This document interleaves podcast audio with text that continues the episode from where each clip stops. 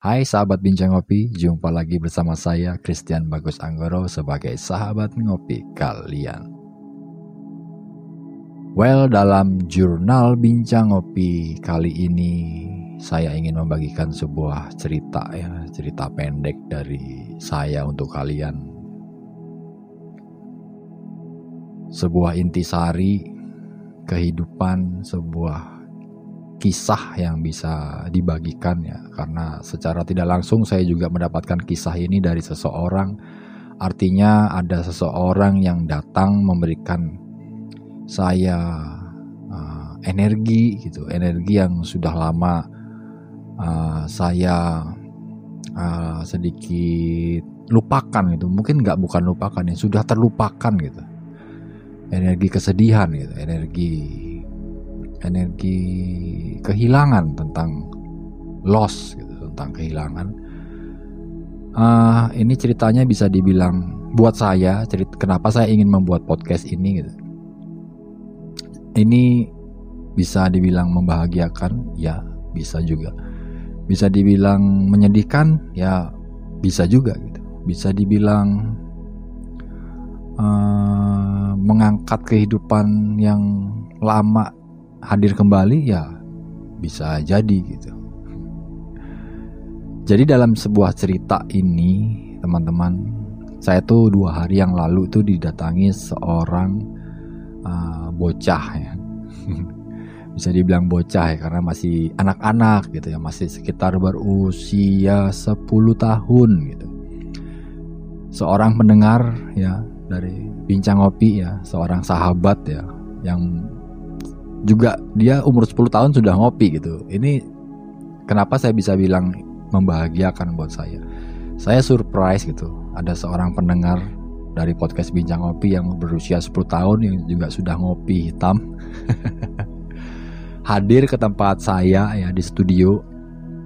Uh, dia datang ngotot bilang sama ayahnya, "Daddy, ini anaknya dari luar negeri ya dia tinggalnya di Bali ya. Mungkin stay udah beberapa tahun ya, stay di sini. Jadi setelah dia mendengarkan edisi podcast saya ya dia ngotot gitu ngomong sama ayahnya bahwa Daddy I must go to this place. Bincang ngopi. I want to meet with uh, bertemu dengan berjumpa dengan dengan saya gitu sebagai host. Ada yang ingin dia ingin sekali datang kemari pokoknya. Intinya ya seperti itu jadi ketika bertemu gitu, saya sangat senang sekali gitu. Pertama kali saya didatangi sama seorang anak kecil gitu. Apalagi ya dari pendengar podcast Bincang Ngopi. seorang bocah dari Filipina tentunya yang juga tinggal di Bali sama ayahnya gitu.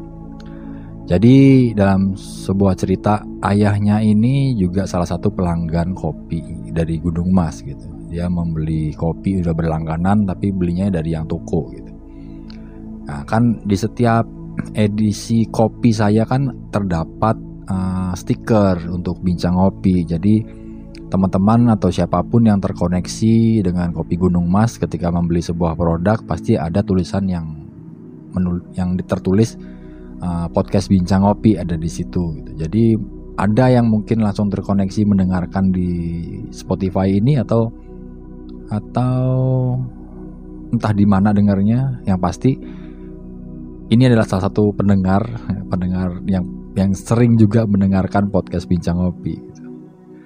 jadi surprise gitu. Saya ini surprise gitu. Saya kedatangan sebuah energi yang memberi saya semangat gitu. Jadi ketika datang itu secara tidak langsung saya merasa ada perasaan apa gitu. Bukan bukan saja hanya bertemu dengan seorang uh, anak-anak uh, yang berusia remaja uh, anak-anak yang berusia 10 tahun tapi ketika datang dia tuh langsung setelah ber, berbicara sebentar tuh dia memeluk saya gitu.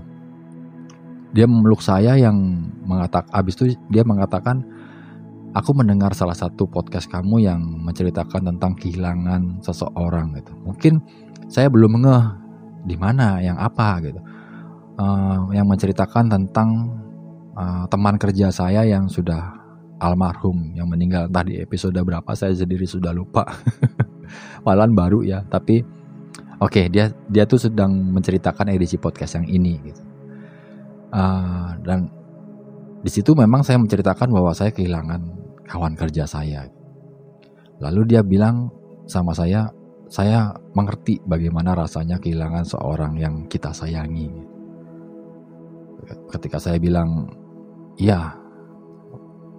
Saya nggak bisa bilang apa-apa saya sambil memegang dada saya sambil mengangguk-angguk gitu mengisyaratkan bahwa saya setuju sama dia tapi seperti matanya sedang uh, berkaca-kaca gitu lalu dia bilang sama saya saya kehilangan ibu saya tiga tahun yang lalu karena kecelakaan gitu.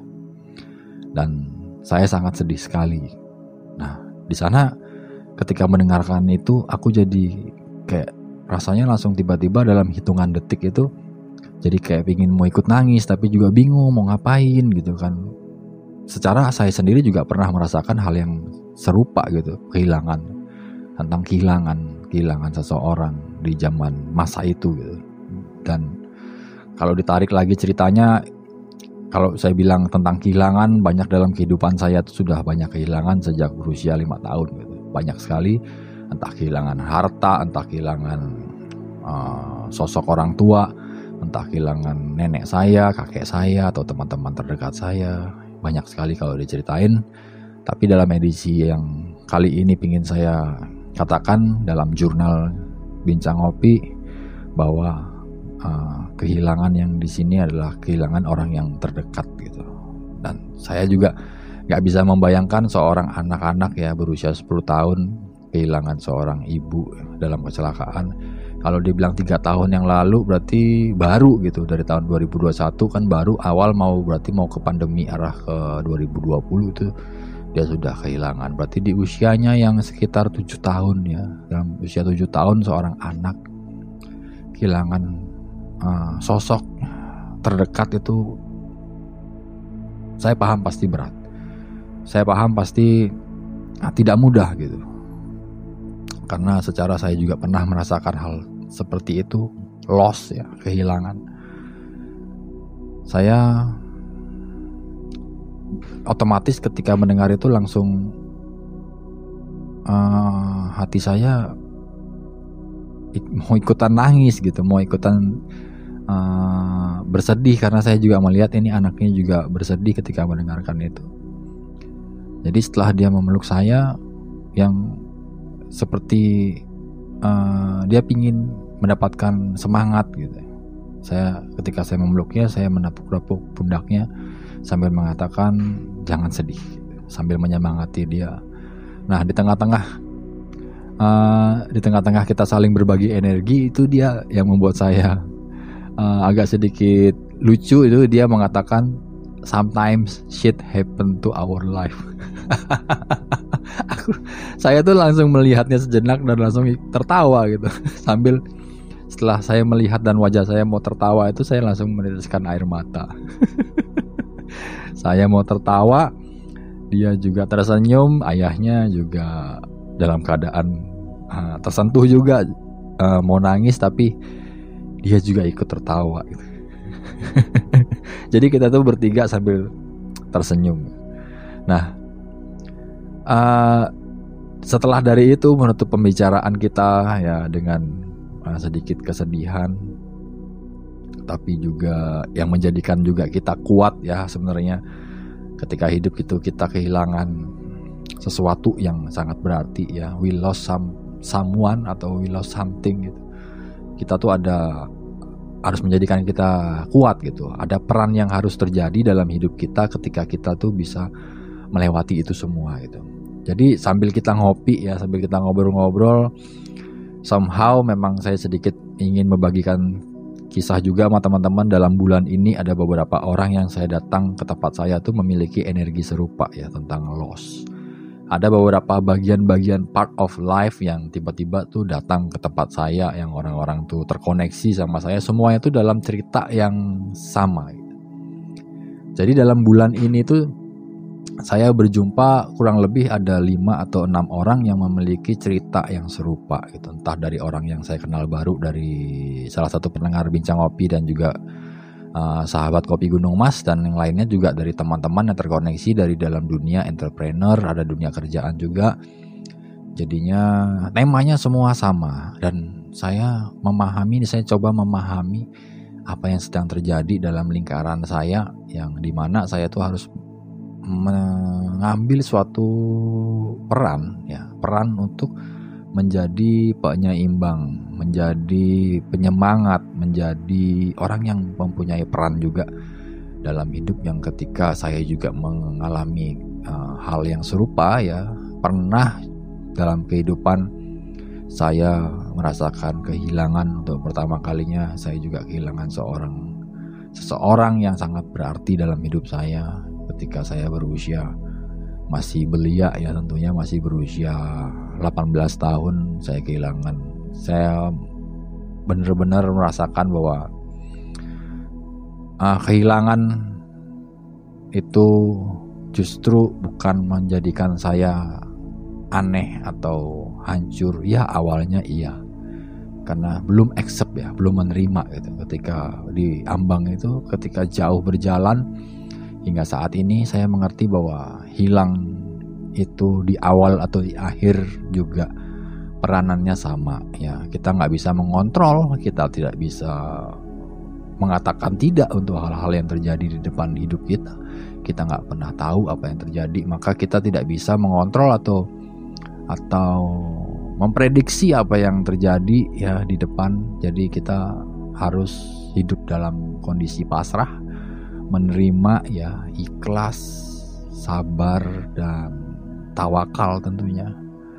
Jadi ada peranan yang lebih penting gitu, ada peranan yang mendewasakan kita, ada peranan yang menjadikan kita menjadi lebih tangguh lagi dalam hidup ini ketika kita merasa ah, kehilangan gitu. Kehilangan menjadikan kalau saya ketika saya kehilangan pada saat itu saya belajar. Kehilangan menjadikan saya menjadi pribadi yang tangguh ya selain dewasa juga bisa uh, menerima apa pun yang akan terjadi di depan gitu. Sebelum terjadi saya sudah menerima apa pun yang terjadi di depan. Saat ini saya sudah saya sudah mempersiapkan skenario dalam pikiran saya ketika si uh, kejadian ini terjadi dan kejadian itu terjadi saya sudah menggambarkan. Jadi belum melewati tapi ya saya mengantipasi dengan uh, sesuatu skenario di pikiran saya. Jadi bagaimana caranya untuk lebih bisa menerima bahwa ketika kita dekat dengan namanya kematian atau merasakan hal kematian atau pernah kehilangan seseorang yang dengan kehidup dengan kematian gitu. Kita jadi lebih bisa merasa legowo ya, kita bisa merasa lebih uh, menerima gitu apa pun yang akan terjadi di depan. Jadi kita bisa lebih dewasa, dewasa dalam arti ya berbeda ya, beda-beda gitu. Kalau kita bisa bilang dewasa, saya bilang dewasa. Penerimaan orang dalam suatu akibat dan peran dalam hidup kan berbeda-beda ya. Ketika di awal saya sudah menyadari bahwa hidup ini adalah hukum sebab dan akibat. Jadi sebab ketika terjadi sesuatu dalam dilema A akan kita respon dan bisa menjadi hasil dari respon itu bisa menjadi B, C, D atau penggambarannya seperti apa. Itu masing-masing personal dari kita itu ada maknanya ada ada artinya gitu. Jadi kita tidak bisa saya sendiri tidak bisa menggambarkan suatu peranan yang terjadi dalam hidup saya. Mungkin uh, bisa terjadi di kehidupan kawan-kawan juga ketika melewati semua uh, kesedihan ya. Karena uh, self dari uh, self guardian kita tameng kita itu kita sendiri yang bisa melewati itu karena yang kita bisa bilang iman ya kepercayaan ya, atau penyerahan diri kita terhadap kehidupan sama Tuhan itu kan kita sendiri yang punya peranan masing-masing jadi penggambarannya akan sangat banyak sekali, akan sangat panjang sekali. Tapi yang saya ingin katakan sama teman-teman ketika perasaan-perasaan itu datang dalam hidup kita, kita bisa sedikit diam dan merenung sebelum perasaan yang lebih uh, besar lagi terjadi. Jadinya uh, kita bisa lebih menerima aja lah pokoknya. Jadi gimana penerimaannya kita sendiri yang harus memperjuangkan. Jadi ketika pertama kali mendapatkan berita tentang kehilangan, kehilangan yang jauh yang lalu, saya tidak menceritakan saat ini di jurnal Bincang Kopi, tapi akan saya buatkan uh, kotaknya khusus nanti. Tapi di sini ketika saya bilang kehilangan, kehilangan saya yang barusan terjadi, ya artinya dalam tahun-tahun ini saya juga kehilangan seorang partner yang tambah partner kerja saya yang sampai saat ini kalau bisa dibilang ya saya juga belum bisa uh, menerima gitu. Uh, pikiran saya alam bawah sadar saya belum bisa menerima. Ketika kemarin ya hari Jumat ini direkam di hari Sabtu uh, podcast ini dari Jumat kemarin ketika saya tertidur uh, istri saya bilang sama saya tadi pagi gitu kamu semalam tidurnya ngelindur kamu sedang berbicara soal desain sama almarhum kawan kamu almarhum kawan saya yang baru berpulang tahun ini ya yang saya sempat ceritakan di podcast bincang kopi juga.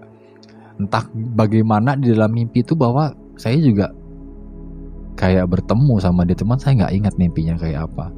Tapi yang pasti istri saya tadi bilang saya ber, saya ngigo berbicara tentang desain tentang bisnis sama si kawan saya istri saya menyebutkan nama ya kawan saya almarhum. Jadi saya juga heran ah masa sih? Iya katanya. Terus aku bahas apa lagi saya bilang. Nggak ada cuma bahas itu aja kayak aku dengar ternyata alam bawah sadar saya masih belum bisa menerima uh, tentang kehilangan ya. Artinya jauh di dalam lubuk hati saya masih ada perasaan saya menyimpan bahwa saya tidak belum belum belum rela gitu. Itulah yang terjadi walaupun ketika di di kehidupan normal, di pikiran terbuka saya saya mengatakan bahwa itu sudah lewat begitu saja tapi di dalam diri saya, di dalam pikiran dan hati saya masih menyimpan kenangan itu yang bisa diingatkan kembali menjadi keindahan di dalam mimpi mungkin ya tentunya. Jadi ketika kita bicara tentang kehilangan ya loss tentang kematian tentunya. Ketika saya sudah melewati fase di mana saya kehilangan ayah saya walaupun saya juga tidak siap karena di mana pada saat itu saya ingin dekat lebih dekat lagi sama ayah saya. Dan ketika waktu saya jauh lebih banyak dan waktu beliau juga banyak ketika kita berdekatan dan ingin saya ingin menghabiskan waktu lebih banyak ya dalam kehidupan. Saya jarang sekali menghabiskan waktu yang banyak dalam waktu dalam waktu yang lama. Jadinya ketika ada perasaan yang mau dekat ternyata perjalanannya tidak panjang. Perjalanannya cuma sebentar. Ya walaupun dalam masa kalut pikiran saya saya tidak terima tapi ya sudah saya ikhlaskan. Dan ketika saya sudah memang benar-benar ikhlas gitu walaupun uh, lama perjalanannya kurang lebih tiga tahun lebih ya saya dalam masa-masa kritis dalam pikiran saya. Dan banyak sekali eh, pikiran-pikiran uh, yang sebenarnya tidak perlu saya pikirkan ada kecemasan di situ terjadi. Dan akhirnya ketika semua sudah selesai dalam kedamaian saya mendapatkan sebuah arti intisari dari yang namanya kehilangan lagi gitu ya kehilangan ini beda kalau kita bisa bilang kita kehilangan harta benda kehilangan sahabat atau kehilangan teman dekat atau kehilangan partner. Kita kehilangan orang yang terdekat benar-benar terdekat ya. Kalau kita bisa bilang orang tua saudara atau siapa pun gitu itu akan rasanya berat gitu teman-teman. Tapi setelah melewati fase bertahun-tahun dalam penerimaan saya jadi belajar, saya jadi lebih dewasa lagi. Saya jadi lebih banyak berpikir tidak mau menghabiskan waktu saya untuk hal-hal yang tidak berguna dalam hidup ini. Saya mengambil setiap kehidupan dalam porsi yang pas gitu ya. Porsi yang tidak terlalu banyak juga tidak kurang. Saya juga tidak bekerja terlalu keras, saya juga tidak bekerja terlalu malas. Jadi saat ini saya semuanya berjalan biasa-biasa saja. Saya nggak mau ngoyo. Saya percaya ketika saya diberkahi dalam rezeki yang bagus sama Tuhan, saya juga percaya saya membangun mimpi saya, saya bekerja dalam format yang tepat ya, yang biasa-biasa saja ya, tapi tepat gitu. Saya rasa Tuhan akan mempertemukan saya dengan orang dan lingkungan yang tepat juga gitu. Jadi ada fase di mana saya melakukan shortcut ketika orang yang bekerja keras dengan dengan rasa cemas, dengan rasa takut, dengan rasa ambisi yang besar jadi dia malah lebih berputar-putar hidupnya ketika dia harus melewati kehancuran dulu, dia melewati sebuah fase di mana untuk mendewasakan dia, baru akhirnya dia baru paham bahwa sebenarnya dia tidak tidak perlu jauh-jauh berputar-putar untuk untuk mengalami itu semua. Yang cukup kita benar-benar memahami keadaan hidup, memahami diri sendiri dan memahami eh, energi-energi uh, yang sudah diciptakan Tuhan sama hidup kita atau kehidupan lingkungan kita gitu. Jadi di mana rasa bahagia bukan rasa tapi kebahagiaan, joy yang sesungguhnya itu kita uh, create, kita menciptakan, kita bukan mencari lagi tapi itu semua ada dalam diri kita, ada dalam lingkungan kita, ada dalam lingkaran keluarga kita. Jadi kita nggak perlu menjauh dari itu karena kita sendiri sebenarnya menciptakan itu semua gitu. Jadi dalam kehidupan yang santai saya sambil bekerja saya masih punya waktu buat podcastan kayak seperti ini walaupun beberapa teman-teman meminta saya untuk membuat visual ya untuk podcast tapi uh, belum karena menciptakan sesuatu yang berbau visual tentunya sangat berproses ya. Prosesnya lama ya nggak mungkin instan. Butuh waktu ya butuh proses yang panjang. Jadi saya sedang menikmati fase di mana saya sedang menikmati uh, berbicara seperti ini sama teman-teman menyapa kalian semua dengan format audio only dan diisi dengan musik-musik yang bisa mengangkat memori saya, memori kalian ya tentunya di Bincang Ngopi hadir selalu dengan musik dan talk tentunya. Jangan lupa ngopi juga pastinya. Jadi kembali lagi ke topik ketika hal seperti itu terjadi, teman-teman. Kita tidak bisa membayangkan sebuah pola kebahagiaan gitu. Ketika kita sendiri nggak pernah benar-benar paham kebahagiaan itu seperti apa. Ada yang bisa bilang orang bahagia itu bisa menjadi diri sendiri. Ada yang orang itu bisa berbahagia dalam kehidupan ketika dia mempunyai rumah yang besar, ada yang ingin mempunyai motor yang lebih banyak, ada yang memiliki ingin mainan banyak atau pekerjaan karir yang bagus. Nggak apa-apa selama kebahagiaan yang ingin kita capai itu sangat realistis dengan kehidupan pola yang sebenarnya kita miliki gitu. Jadi jangan sampai ini tidak ada mimpi yang terlalu besar atau berat di dunia ini yang tidak mungkin kita wujudkan. Tapi dalam artinya besar, kita harus memulai dalam step yang lebih kecil dahulu untuk menggapai tangga mimpi yang jauh lebih besar dan panjang tentunya. Karena saya percaya tidak ada sesuatu yang instan di dunia ini, semua butuh perjalanan, semua butuh proses, semua butuh pengorbanan ya. Dan ketika orang masuk dalam fase pengorbanan, orang itu mengorbankan waktu, mengorbankan keluarga, mengorbankan diri sendiri, mengorbankan sampai mengorbankan harga diri itu juga ada untuk mencapai sesuatu tujuan dalam hidup ini. Nah, itulah yang saya katakan bahwa tidak ada kebahagiaan yang tidak bisa kita raih kalau kita sendiri percaya gitu. Makanya saya selalu katakan di podcast Bincang Ngopi bahwa percaya miliki mimpi yang besar lalu wujudkan tidak masalah ketika kita memiliki mimpi yang besar, asal kita mencari jalan ke sana itu dengan cara yang benar tentunya. Jangan yang yang instan ya. Jangan yang hanya maunya cepat, hasilnya bagus, besar, tapi kerjanya maunya nggak mau kerja gitu ya. Maunya santai-santai saja. Ya bagaimana kita bisa mencapai kehidupan dalam tahapan-tahapan tertentu kalau kita sendiri juga nggak paham tentang apa yang ingin kita wujudkan caranya ke sana. Nah, itulah ketika kita bilang bahagia, bahagia itu punya perwujudan masing-masing. Jadi kembali ke kehilangan, loss ya.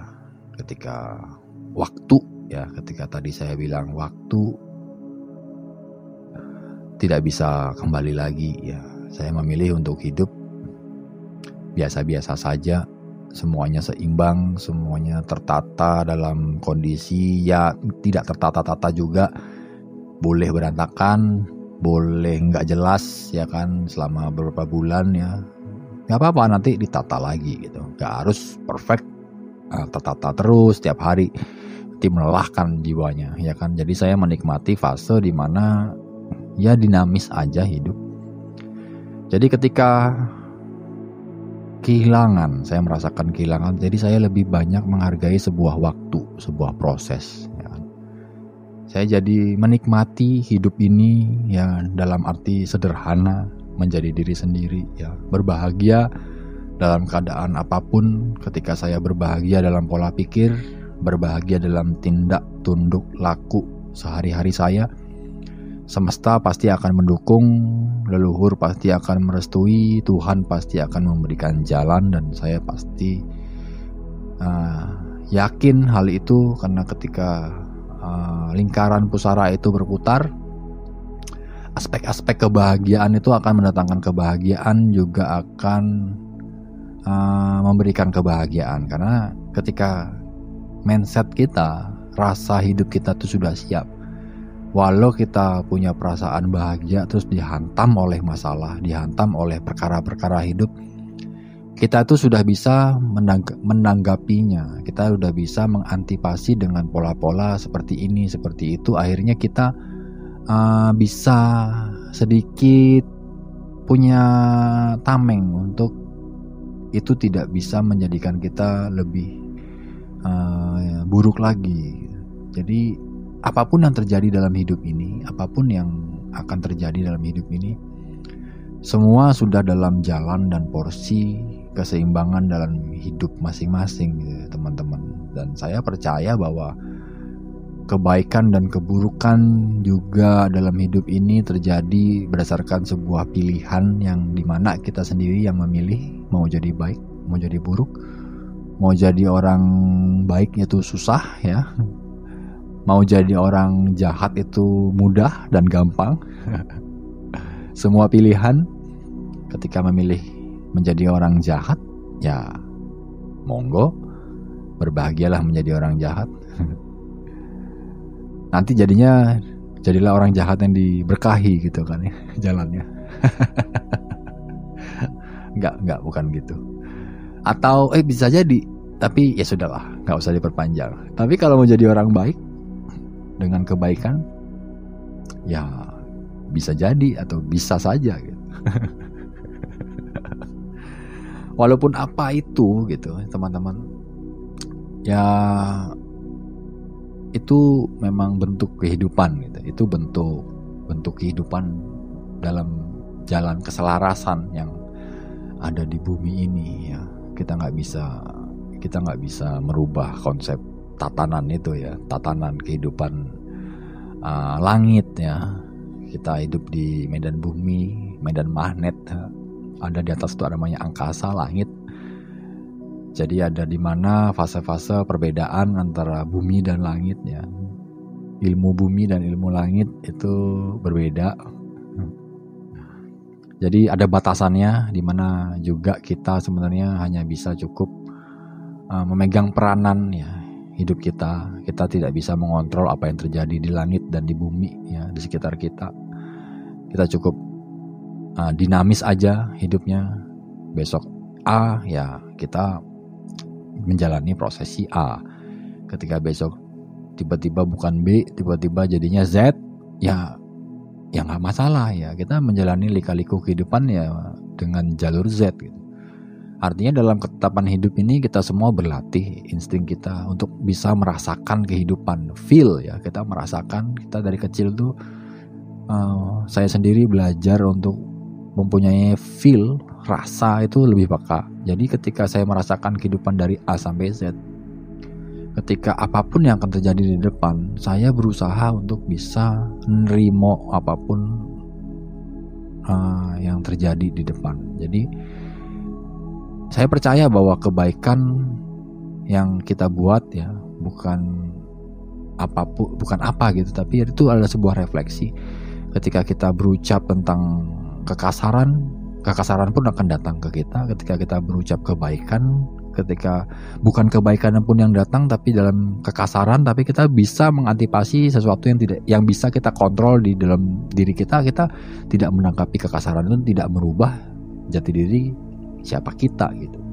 Jadi saya yakin dan saya percaya bahwa itu semua dalam kontrol lingkaran tubuh kita dalam pikiran kita kita semua yang mengontrol itu. Jadi kenapa uh, kehidupan yang kacau di luar itu yang dibuat dari orang-orang sekitar kita harus bisa juga merusak diri kita yang sebenarnya kita sendiri itu juga orang yang memiliki hidup dan jiwa yang baik gitu. Ya, kita tetap menjadi orang baik aja gitu.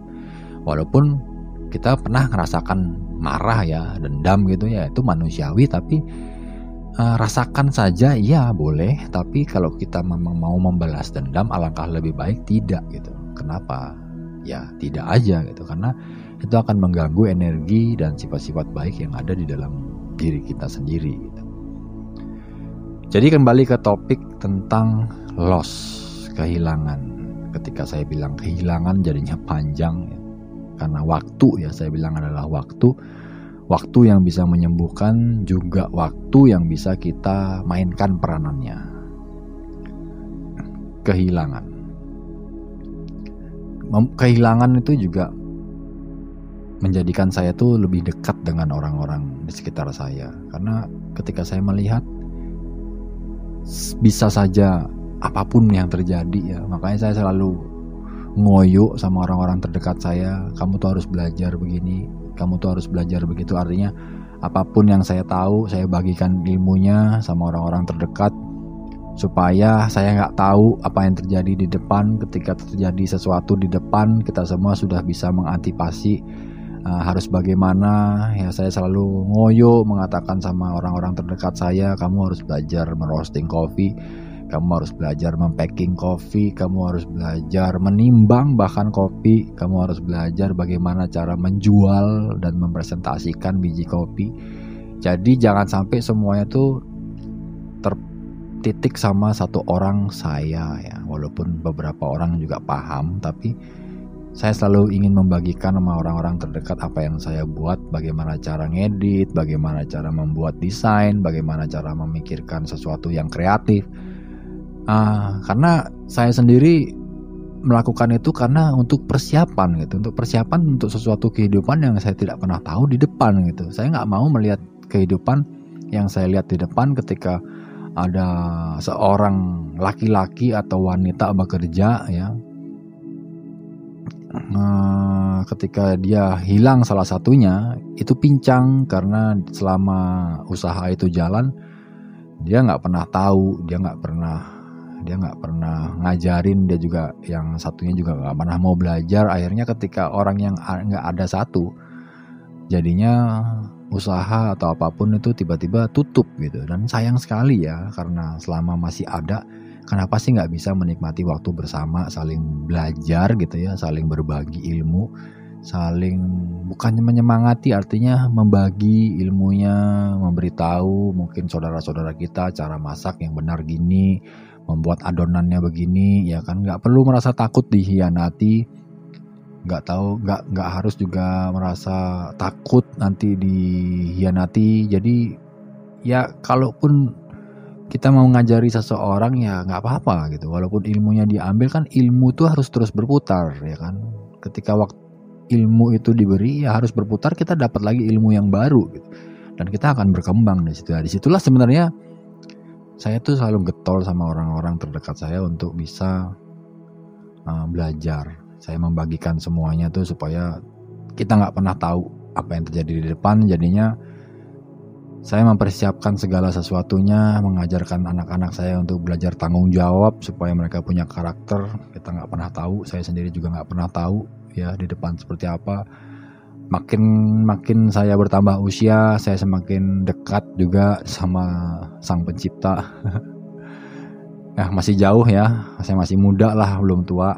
Tapi ketika kita kena gap bertambah usia, kita melihat uban kita, rambut kita berubah warnanya, lalu orang-orang terdekat kita, mungkin istri atau suami kita uh, mengeluarkan rambut yang berwarna, artinya ada fase kehidupan dalam suatu se sebuah perjalanan yang kita punya hak eksklusif gitu berjalan bersama dengan mereka menikmati proses waktu ya melihat dari yang perubahan dari yang dulunya begini sekarang jadi begitu jadinya uh, hak eksklusif aja kalau saya bisa bilang menikmati hal-hal seperti itu.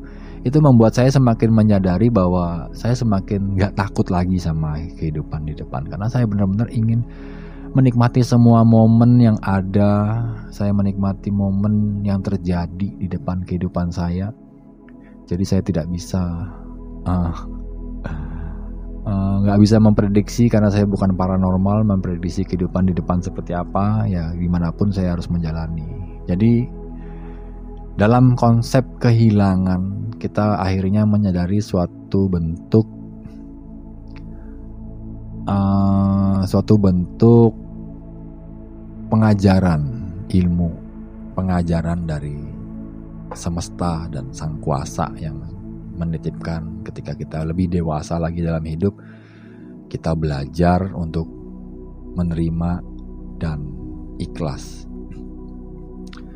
Jadi dari pertemuan anak-anak saya disemangati yang saya merasa dipeluk, rasa saya menjadikan istimewa akhirnya dalam dekapan ada kita di mana fase mentertawakan ya. Tadi kita ber, nah, kemarin tuh tertawa bersama. Akhirnya kita tuh menerima serta mengikhlaskan apa yang sudah tidak bisa kita bisa sentuh lagi. Maybe mereka akan tetap hidup dalam kenangan kita melalui aroma nada instrumen warna yang sejatinya tuh masih ada di sekitar kita. Don't feel lost don't get lost. Jadi saya bersyukur karena saya sudah di beri suntikan inspirasi sama seorang bocah. Cukup menarik karena saya jarang-jarang banget didatangi seorang tamu anak-anak ya diantar sama bapaknya dan saya uh, disemangati dan saya juga saling menyemangati hari ini kok hari ini kemarin ya jadi teman-teman dalam jurnal ini saya juga ingin sedikit uh, membagikan sebuah clue ya mungkin bisa menjadi penting atau tidak penting ketika kehilangan seseorang yang kita cintai itu adalah sebuah pengalaman yang menyakitkan dan sangat-sangat emosional ya. Pengalaman kehilangan adalah sebuah tantangan ya buat buat kehidupan ya dalam kehidupan yang terjadi di bumi ini untuk semua orang. Bisa jadi semua orang juga pernah mengalami hal seperti ini ya, yang terjadi mungkin sekali dalam hidup, mungkin berkali-kali atau mungkin berpuluh-puluh kali. Banyak kalau kita bisa lihat cerita ya. Seperti aktor di Hollywood yang bernama Keanu Reeves dia memiliki banyak kepedihan. Sampai di mana dia memilih hidup itu nggak ada yang penting lagi di dalam kehidupan ini. Dia sudah nggak mementingkan harta dia sudah nggak mementingkan harga diri dia sudah tidak mementingkan tempat tinggalnya harus bagaimana makan apa hidup dengan siapa. Dia sampai ada di masa titik fase enough dia hanya memetik sebuah intisari kehidupan dan dia memilih untuk bagaimana cara dia melewati kehidupan ini dengan caranya dia tentunya. Dan itu terjadi gitu. Banyak sih. Kalau kita bisa belajar, teman-teman bisa mengecek sebuah artikel di Google tentang Keanu Reeves. Jadi banyak sekali cerita tentang dia. Tentang kehidupan, tentang bagaimana caranya dia melewati sebuah kesedihan dalam hidup. Ya maybe kehilangan seseorang yang dicintai merupakan hal yang mungkin terasa sangat berat untuk dirasakan dan dihadapi sama kita. Tapi tiba-tiba saja sebuah perasaan itu yang nggak mungkin digambarkan bisa saja menyelimuti kehidupan kita, teman-teman. Sebuah perasaan duka ya yang mendalam dan kita pun nggak tahu bagaimana cara untuk beranjak seperti yang dari awal saya katakan sama teman-teman. Lalu sebuah hal yang secara universal pasti juga pernah dirasakan sama semua orang gitu. Perasaan yang gak mampu bertahan menghadapi keadaan yang terjadi belum tentu juga bisa seiring hidup itu menyelimuti pikiran sepanjang waktu terhadap kehidupan kita gitu. Rasa sakit dan perasaan kehilangan itu seakan-akan mendominasi bagaimana cara kita bisa berpikir pada konsep kehilangan seseorang yang kita cintai Kehilangan seseorang yang kita cintai itu tidak mudah seperti yang tadi saya ucapkan. Lalu teman-teman mungkin punya pengalaman bagaimana kalian merasakan sebuah konsep hidup yang belajar dari namanya uh, loss ya, kehilangan. Jadi kita semua mungkin sudah melewati fase-fase itu. Mungkin ya tapi buat yang belum berdoa berdoa untuk uh, kesehatan semua orang tentunya, kesehatan buat diri kalian sendiri juga ya. Jadi kita selalu berharap biasa-biasa saja, semua baik-baik saja. Dan pastinya seperti itu, tapi ya itulah kehidupan kita harus bisa mempersiapkan.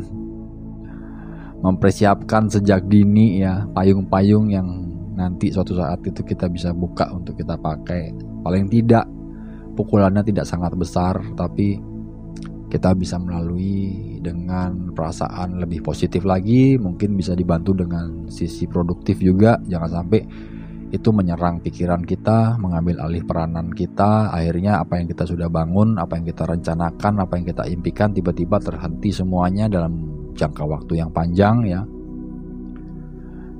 Jadi pokoknya persiapan dan kesiapan itu aja.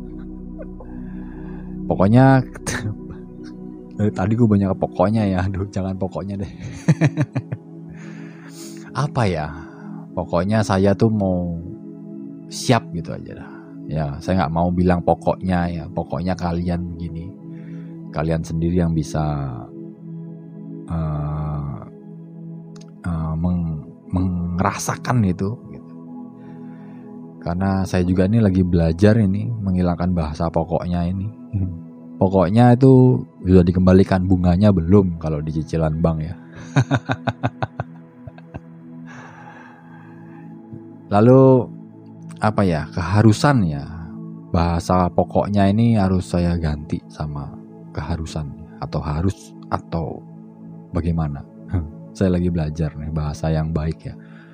Karena secara tidak langsung kalau kita bilang bahasa itu mempengaruhi ya, psikologis kita atau orang. Pokoknya tuh kan kesannya kayak mendikte ya. Karena ini kebiasaan ya dari dulu tuh saya dengerin orang keluarga atau teman-teman lingkungan saya tuh kalau ngomong tuh wis pokoknya pokoknya kamu itu harus begini. Nah, jadi secara tidak langsung pokoknya itu sebenarnya bukan saya yang ada di saya gitu. Saya tidak pernah mendikte atau saya tidak ingin didikte selama hidup tapi entah kenapa bahasa pokoknya itu selalu saya pakai gitu minta maaf ya teman-teman jadi saya akan belajar literasi untuk mengganti kata pokoknya itu agak sedikit mengganggu. Mungkin teman-teman pernah mendengar saya mengatakan bahasa ini di podcast saya, mohon dimaafkan dan mohon dimaklumi ya. Itu bahasa peninggalan ya, bahasa pokem peninggalan dari lingkungan yang sebenarnya masih ke bawah gitu. Saya tuh tidak mau pakai itu untuk selalu bilang sama anak-anak saya, pokoknya kamu harus ikut aturan papa. Pokoknya kamu tuh nggak boleh main keluar.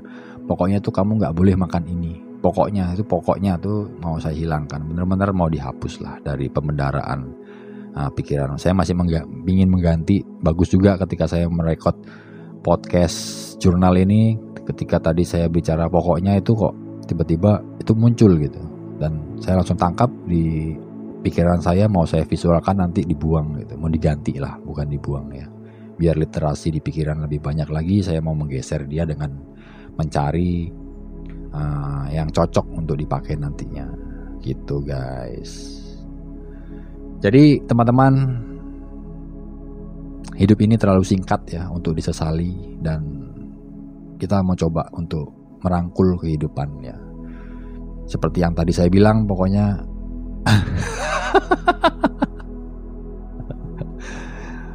Kembali lagi nih, makin dikasih tahu dia makin muncul. Waduh, nggak terima nih dia. Jadi kita harus bisa meluangkan waktu untuk membuat kenangan meluangkan waktu membuat kenangan dan menghargai eh, saat-saat kita tuh menghabiskan waktu dengan orang-orang terdekat kehidupan kita ya. Mau keluarga kayak mau teman-teman mau sahabat.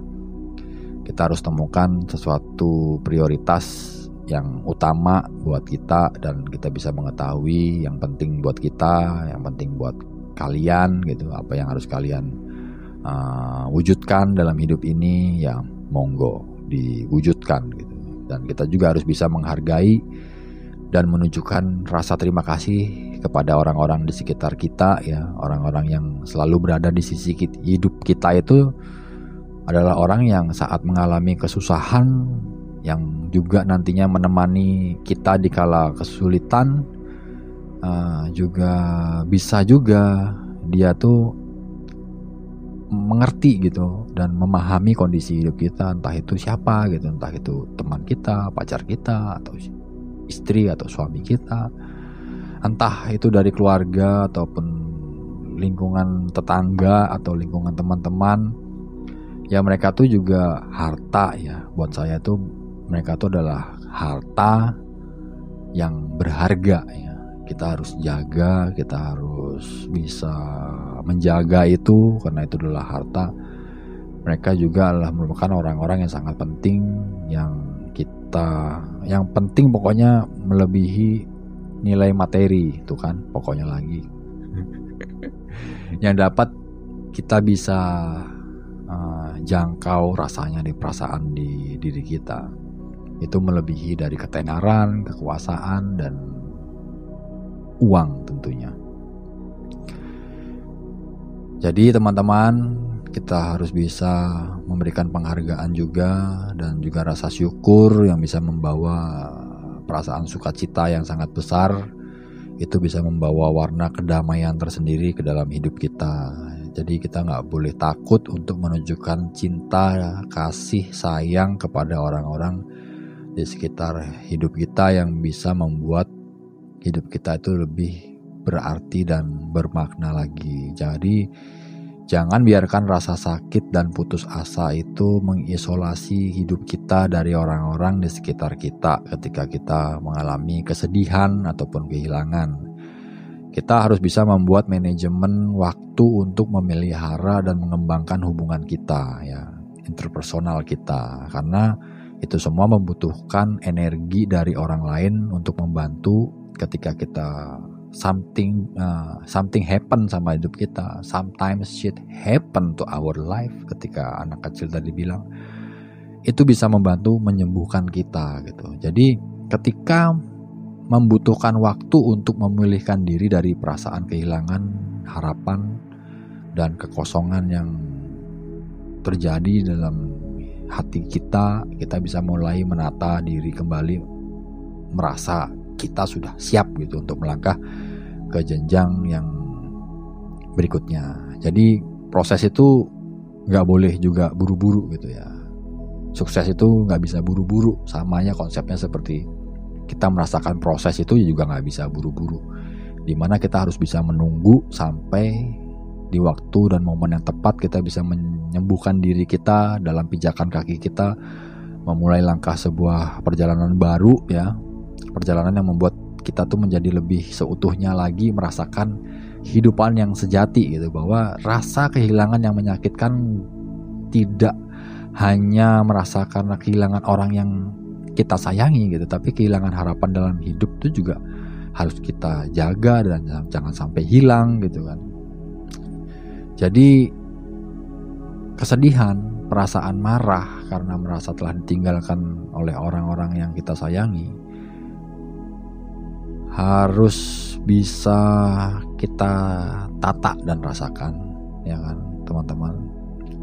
Dengan cara menerima terimalah kenyataan bahwa dibutuhkan waktu untuk menyembuhkan itu semua gitu. Jadi sulit ya memaafkan menyembuhkan terutama kita yang sudah dikecewakan atau dihianati sama orang-orang yang kita cintai tentunya memaafkan nggak terjadi dalam satu malam gitu. Itu adalah sebuah proses ya. Dalam sebuah proses dibutuhkan waktu dan kesabaran. Nanti juga kita bisa membebaskan diri dari pikiran dan perilaku negatif kita.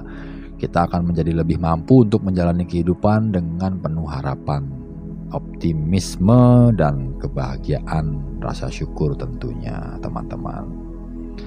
Jadi bahagia itu adalah pilihan. Ya, kita nggak bisa mengontrol uh, hal yang buruk yang akan terjadi dalam hidup kita, namun kita masih bisa memiliki pilihan untuk bereaksi terhadap uh, kejadian tantangan yang akan muncul di dalam hidup kita di depan, yaitu kekuatan untuk bisa memilih.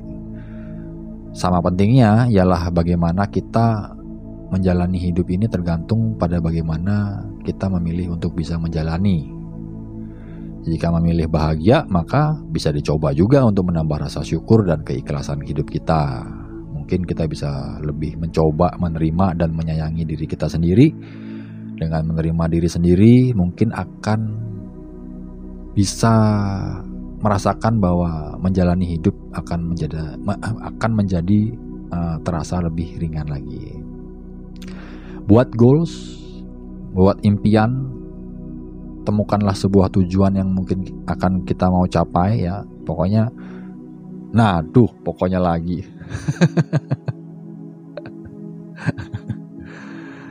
Uh, TikTok TikTok TikTok TikTok TikTok mencari mencari mencari bahasa pengganti pokoknya.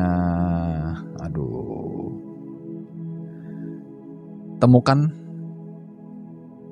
tujuan cita-cita dan mimpi yang besar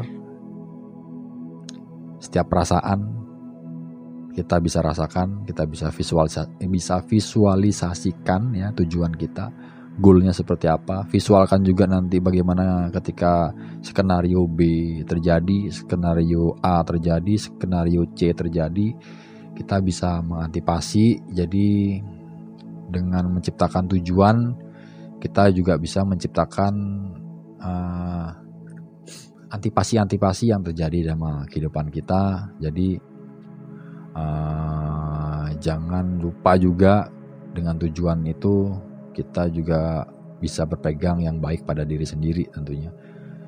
Luangkan pikiran untuk memikirkan hal-hal yang uh, membuang energi itu kita nggak perlu pikirkan dan menarik diri dari kesedihan kita agak sedikit jauhkan jadi kita bisa fokus, kalian bisa fokus, saya bisa fokus dengan memilih sesuatu uh, sesuatu yang masih bisa kita pegang, sesuatu yang masih bisa kita miliki.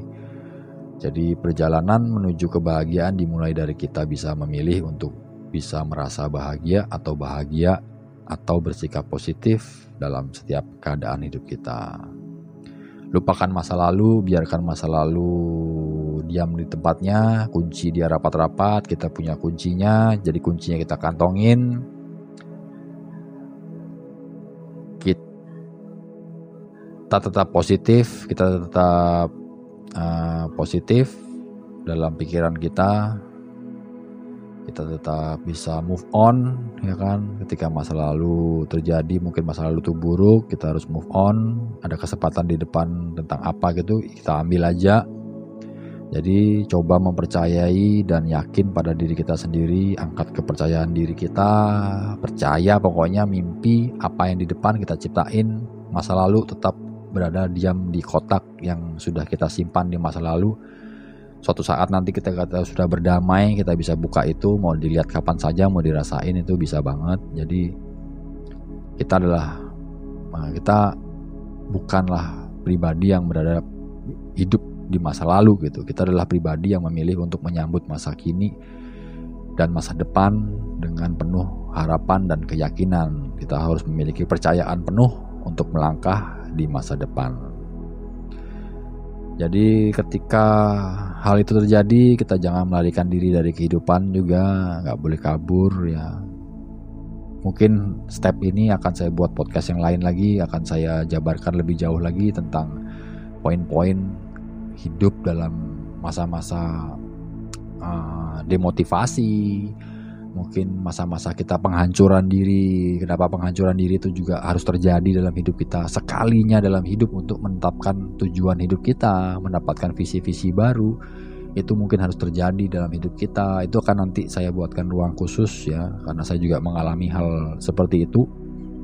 Setelah saya menghancurkan kehidupan saya ketika saya bangkrut ketika saya sudah tidak memiliki apa-apa lagi semuanya menjadi titik nol ya kan? Titik nol tuh bukan membuat saya merasa lebih bahagia. Lalu ketika kebahagiaan ada lalu ingin menjadi titik nol lagi karena bahagia pernah hancur itu dilewati ada fasenya lagi itu bahaya. Di situ ada ada kiat-kiat yang mungkin uh, saya temukan bisa saya bagikan nantinya sama teman-teman dan juga berguna. Jadi biarkanlah di edisi jurnal ini saya berbicara tentang sedikit tentang kesedihan karena related dengan cerita kemarin didatangi seorang anak kecil yang mengingatkan akhirnya terjadi jurnal uh, podcast ini ada ya. Sedikit membagikan uh, sebuah kisah sama teman-teman. Jadi nanti akan saya buatkan edisi yang lain yang tentunya akan lebih uh, lebih terperinci tentang bagaimana ketika kita mengalami fase-fase penghancuran diri dan bagaimana kita bisa bangkit lagi dari sana. Gitu. Pokoknya, pokoknya, pokoknya. saya kali ini ditemani hari ini saya co-host saya tuh saya ditemani dengan pokoknya. Bagaimana Bung pokoknya? Makin dia disembunyiin dia makin muncul di kepala lo secara otomatis perasaan tadi saya tidak tidak sebut ya ada bahasa pokoknya di depan-depan itu. Tapi ketika saya menyebutkan bahwa ini harus dihilangkan ih dia malah muncul. Besok saya akan belajar membaca buku dengan cara cepat membaca bukunya di mana buku itu tidak ada banyak kata-kata tentang pokoknya. Dia akan dipenuhi dan disimpan dulu ya. Kali hari ini dia nggak mau disimpan, dia masih muncul lagi. Mohon maaf teman-teman. Back to the topic. Jangan melarikan diri ketika hal besar terjadi, masalah datang ke kehidupan kita. Kita harus bisa menjawab tantangan itu, bertanggung jawab karena ketika kita mena menghadiri tantangan itu, kita akan mampu mengambil satu peranan yang lebih besar lagi dalam hidup ini. Bukan hanya bilang bangkit ya, semangat, tapi eh, ketika terjatuh, ketika kita mampu atau tidak mampu bangkit dalam suatu waktu dan pada akhirnya kita tuh memang harus bangkit. Kita nggak bisa tidur terlalu lama, kita nggak bisa bersedih terlalu lama. Jadi beradaptasilah dengan cara fleksibel, dengan menghadapi kehidupan kita sendiri, kesulitan tidak terduga yang kadang-kadang menghadang tentunya tidak akan dapat kita hindari dalam hidup ini teman-teman. Mungkin sudah saatnya kita semua harus bisa belajar untuk bisa melewati sesuatu momen yang berat. Kita akan bisa menjadi pribadi yang lebih kuat.